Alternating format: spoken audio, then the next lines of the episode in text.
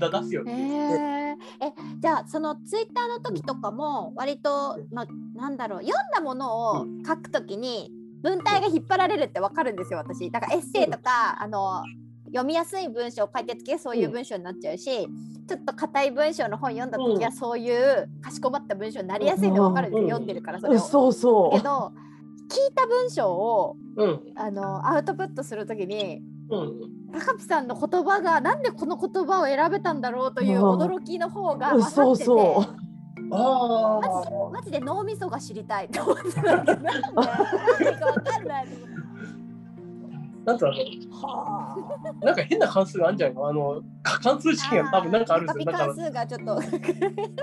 本入ってやっていただいて。されるんです そうでそれでなんかおかしいやつはちょっと抑えるんだろうね。俺どうしても俺がここで答えたいよっていうふうなやつがいて、ここで表現するんだったらどういう感じいやーなるほど。あそうなんじゃないの面白いよねちょっと俺もすごいあの取り留めもない感じでごめんねめちゃくちゃ面白いです今。面白いですなんかまさかのアウトプット全然してなかったっていうのに衝撃すぎてちょっと、うん、なんか小説でも五六本書いてるって言われた方が納得できる。あの昔詩書いてたとか言われた方が納得いくって思っちゃった。えし仕事で文章を書くこととかってないんですか？もうほとんどないよね、うん。うん、別にここまでは。で仕事のあれだって普通に、うん、大したあれじゃねえじゃん。ちょこちょこってこうこうこういうようなことあってとかいう感じ。でちょこちょこってぐらい。でまあ別そうですね。定型文定型文が多いじゃん仕事やつなんてなんほんとか仕事で文章書いてて自分のあのそこの浅さがすげえ痛感されたわ今回。私なんかあのー今まで小説書いたことがあるとか言ってごめんなさいっていう気持ちになりました。もう才能ってあるんだろうなと思っちゃうよね。これは本当にすごいわ。いやちょっと衝撃。うん。なんか最初にだって言われたのが美味しんぼの味の表現みたいなもんって言われて失礼しようと思ったからさ 美味しいだけじゃ分かりづらいからちょっとどういう表現かなって思ってって、いやでもなんかあの頭の中でいろんな人がいて、うんうんここの表現どうしても書きたいって思う高木さんがいるっていうのがめちゃくちゃ面白いですね。うん、面白い。ここ書きたいけど誰か書いてよって感じで俺としては。いやー面白い面白いなるほどね。なんかちょっと借りたい。あのね、一人二人借りてちょっと書きたい。いや脳みそ交換してほしい。ねえ、してほしいよね。すごい思った。はあ。いや、ちょっとね、なんかコツとか聞いたら真似できるかなと思ったら、できないことが判明してしまいました。ねれはもうできなないいわ。真似したかったけど無理だ。潔くは認めようもうできんかったこれは。できないわ。だから私らはもうあのた高木さんの真似がやってらっしゃることを真似るなら大量に本を読むか、うん。高木さんの文章を読むかっていうことになるよねうちら。そうだね。いやそういうことだね。俺のやつを読んでも別に俺ののちちっこい俺っぽいやつができるだけなんでそれだったら、えっと、他のもっと美しいすげえ綺麗な文章を書く人がいるからそそこ読んだ方がいいと思いますよ。本当にねめっちゃすごい人ツイッターってこんなに読んでて気持ちが良くなるものだっけって思いましたよ。高木さんのツイッター読んでて。すごくわかるそれ。ああねそうなんだえ高木さんご自身が、まあ、ツイッターやってる中でこう気ぃつけてることとか、意識してることってあるんですか？え？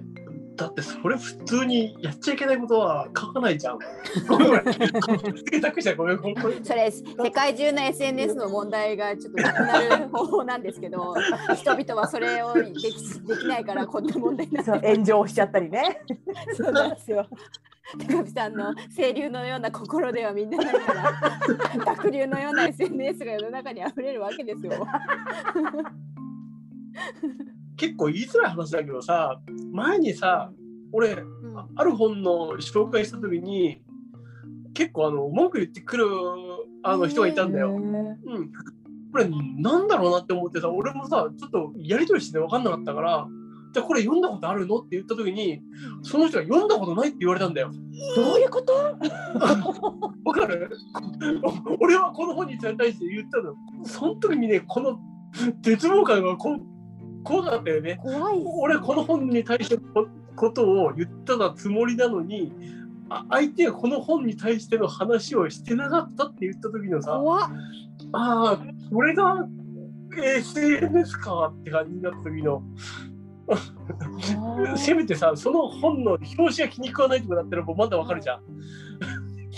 あるいはこここの見解が気に食わないとかだったらまだ俺話が通じるなと思ったんだけど、読んだことながない人間とやった時にあーってやった時の読んだあのことないすごいです完全に当たり当たり屋に当たられた感じですよ。嘘でしょって思った今。何を言いに来たんだって。何を言いに来たのって。俺どうしたらいいって思ってじゃあ、えっと、その人が言いたいことやりたいことは分かったんだけど俺はそれやりたくなかったからあこれはちょっと、えっと、その本この本この本の内容についての話じゃなかったから、じゃあここはなしねって思ってスーッと俺見ともう閉じるしかねえなって思ってさああちょっとそれがビビったねでもそういうのって大事ですよね。逆にさこっちの見解に対してさあの聞き込んでくれるってことがすげえ面白いよね。えーあの批判っていう言葉があってさあれはマイナスのイメージが強いじゃん。うん。は批判って言った時に今マイナスのイメージ強いけども批判っていうのは、えっと、その物事をしっかりとさあの維持できるために大必要なことなんだよね。あのえっと、批判のための批判じゃないよ。か感情的になってさ、えっと、身も蓋もなくするわけじゃなくて、その批判っていうのは、それがそのままなのであるために必要な行為だと思うから、俺は結構、あの批判ってやつは結構、えっと、切られない派なんだよね、逆に俺あは。ー切ってくれよって思ってる人なんだよ、逆に。うんえーっと高木さんご自身にこう批判的な意見を投げられるのは結構好きってことなんですか？全然好きなんだよ。うんで、その、えっと、あの自分の見解みたいなものに対して批判みたいなものを受けるのは全然好きなんだよ。あのあそれ俺の見解に対してのちょっとしたあの方向性の違いを見せつけられてるわけじゃん。ちょちょっと違うよっていうふうな見方のあの変化が見えるわけじゃん。もしかしたらそれを受けることによってさ。まあ確かに、そうん。新しい発見になったりとかその多面的になることで、自信うん。ご自身が持ってた意見がより厚みを増すことってありますよね。批判をもらったからこそ、みたいなのは。ありますそうそう、うまいこと言って、あ、うまいな、そういう言い方だね。いやー、なるほど。まえ ちゃんがまえちゃんがしきりに感心しまくってるけど。いやー、私、マジで高木さんと脳みそ交換した。い。すげえ大したことびっくりするよ。え、薄って思って。いやー、そうなんだ。まあ、でも確かに批判はありがたい。批判はね、結構ね、いや、こっちが、えっと、想定しているとこをこ超えた場合がね、そうですね。うんこの批判までだったらば、あれあー別にこんこの批判もう分かってるからいいんだよって思っちゃうから、うんうんうんあんまり別にそんなああれじゃないんだけども、逆に言うと、こいつがそんなこと言ってくるのはちょっと分かんねえなって言った時にはあれだけども、それがあんまりにも自分の考えてもいなかった批判だだとすごい嬉しいよね。あーすごいでもやっぱ高木さんってそういう意味では一貫して知的好奇心がめちゃめちゃ高いんだなっていうのは感じましたねう。。そう、そこ。餌が欲しいんだよ。ただお腹減ってんだ。お腹減ってるから、匂いがしたらすぐすぐ行っちゃう。いやー、なるほどな。両手いやのように。面白かった。ちょっと高木さんの嗅覚の独断と偏見で全然いいんですけど、あの私とまゆちゃんに合いそうな作家もしくは、うんうんあの本なりを教えていただきたいなと思ってて。前にも言ったけど、これさ、すごい苦手な話なんだよなって思ったんだ。コーディネートを一切したことないからちょっと聞かれても困るって言われたんですけど、うん。あのもう完全にあのその高木さんの脳みその変数にあのあの重箱の隅の2人を無理やりぶち込んだら、どういう本が出てくるのかっていう。どういう回答あがあいう回答が出てくる。あーあの、ひとしのさんさ、あの、京極夏彦さんとか読んだことある？京極夏彦はなあの一番有名なあの箱箱箱のやつ。毛量の箱？あの、毛毛量量の箱は読みました。あ、あれ、あそっかそっか、あれか。うん、そっかじゃあ、だだったらいいや。うんまた後で考えるわ。あの、萌さんさ、はい、あの、あの森博さんとか読んだことある？ないですね。私は読んでる。でしょ？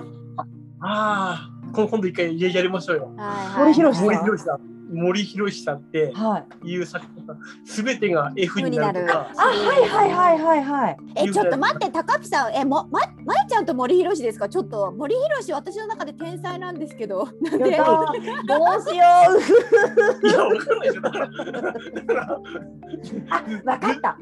うん高木さんもしかして私に足りないものを紹介してくれてます。いや、いや、わかんない。だから、これで全然わかんねえよってなってもいいんだよ。そっかそっかいや、え、おすすめの本ってありますか？F になるシリーズじゃない本当ですかねそれは F やんかよりもね、あの普通のエッセイがいいと思エッセイ？う。森下さんめっちゃエッセイ書いてんだよ。うん、私も一冊二冊読んだな。で、うんあの俺のおすすめとしては図書館に行くかブックオフでもいいしそれとも買ってもいいしん普通にうんうんでもいいからえ、何がいいですかね？今もうすでにアマゾン開いてるんですけど一。冊手をに取り取りましょうよってとこから行きましょうよ。君たちは絶滅危惧種なのか？うん、それが響いたのでそれでいい。森博で。いや俺も全部森博さんのやつを触ってないけどもとりあえず触りましょうよえ、ちょっと高木さんのおすすめが知りたいですね。俺はねえっとねあ夢の叶え方を知ってますかってあったあったんですね。夢の叶え方。おしうん、お知ってますかってやつあるんですけど、ここら辺から行きましょうか。はい。いや、いや、俺もこれもぶん投げなんでい、や全然それが欲しかったんですよ。わかりました。ちょっと、ちょっあと。のまいちゃんには教えますね。夢の叶え方を知っていますかっていう。あったあったあったあった。でもいいし、あの、それをちょっとねじゃあ、読んでみて。えちょっと待って私私もえっと、えっと、養老たけしさんは、えっと、読んだことある？あ大好きあ大好きいやヨーロタケス大好き。ああ、いいね、いいね、いいね。ああの講演会行くぐらいは好きですね。ああ、いいね、いいね。じゃあ、えっと、橋爪さんは？橋爪大三郎さんあ、は橋爪さんはまだかも。じゃあ、橋爪大三郎さん行こうか。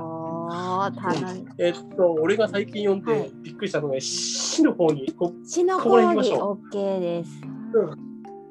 ここら辺行きましょうよ。いやー面白いこ。こら辺で、私もうすでに Kindle で買っときます二人と。も少し、えっと、えっと、ぶっ飛ばされてみましょう。ちょっと、ジェルさんって、森さんっていう感じを。うんいやーありがとうございいます。いやーちょっうんとありがとうございます。すごい嬉しいちょっとこれ超嬉しいね。すごい嬉しい、ね。いやーなんかめちゃくちゃ楽しい。いやこれでちょっと私に高木さん要素が入るかどうかちょっと別だけども。でもちょっと新しい扉が開ける気がする触ったことな。ないって言うんだったらば、うん、絶対触ってみた方がいいですよ。うん。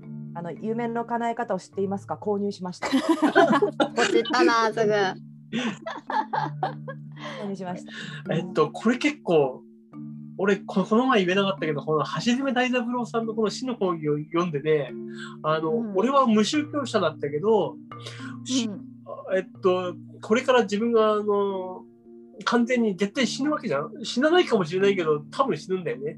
そういった時にさ、その前に、えっと、宗教ってやつも触っといていいかなっていうこういうことは真面目に思ってるもんね、うん。えー、そんなに世界観が変わったんだ。なんつうのあのこれはさ死の講義って言ってるけどえっと、宗教ってやつを通じた、えっと、死との向き合い方なんだよね。えっと、うーんそれが感謝どうこうとかじゃなくて、うん、これまで人類が歩んできた哲学とか宗教とかがどういうふうに死を扱ってきたかっていうことを触ってんのよ。うーんなるほど。我々よりさはるかにとんでもなく賢くてさととんでもなく愚かな人間たちがさずーっと触ってきたさ、えっと使ってきた、えっとえっと知恵なんだよね。まあなるほど。ああなるほどだってさそれ。って使わないでもったいないじゃん。どんだけ豊かなんだって思うじゃん。だって今まで使ってたんだよ。だってそれもさ、うちより賢い人間だとか、そういったやつらが使ってきたやつをさ、うちら使わないって、これはちょっともったいないじゃん。今ね高ピさんに対する信仰心が出てきた私は。私も。いや私もです今。これは、えっと、えっと、はしえっと、ち、えっと、今、小さな、えっと、橋爪大三郎さんが喋ってるの、今のは。うんうんあ小さな小さな高ピさんのあ中の高木。さんの中のね今の俺じゃなかった。うん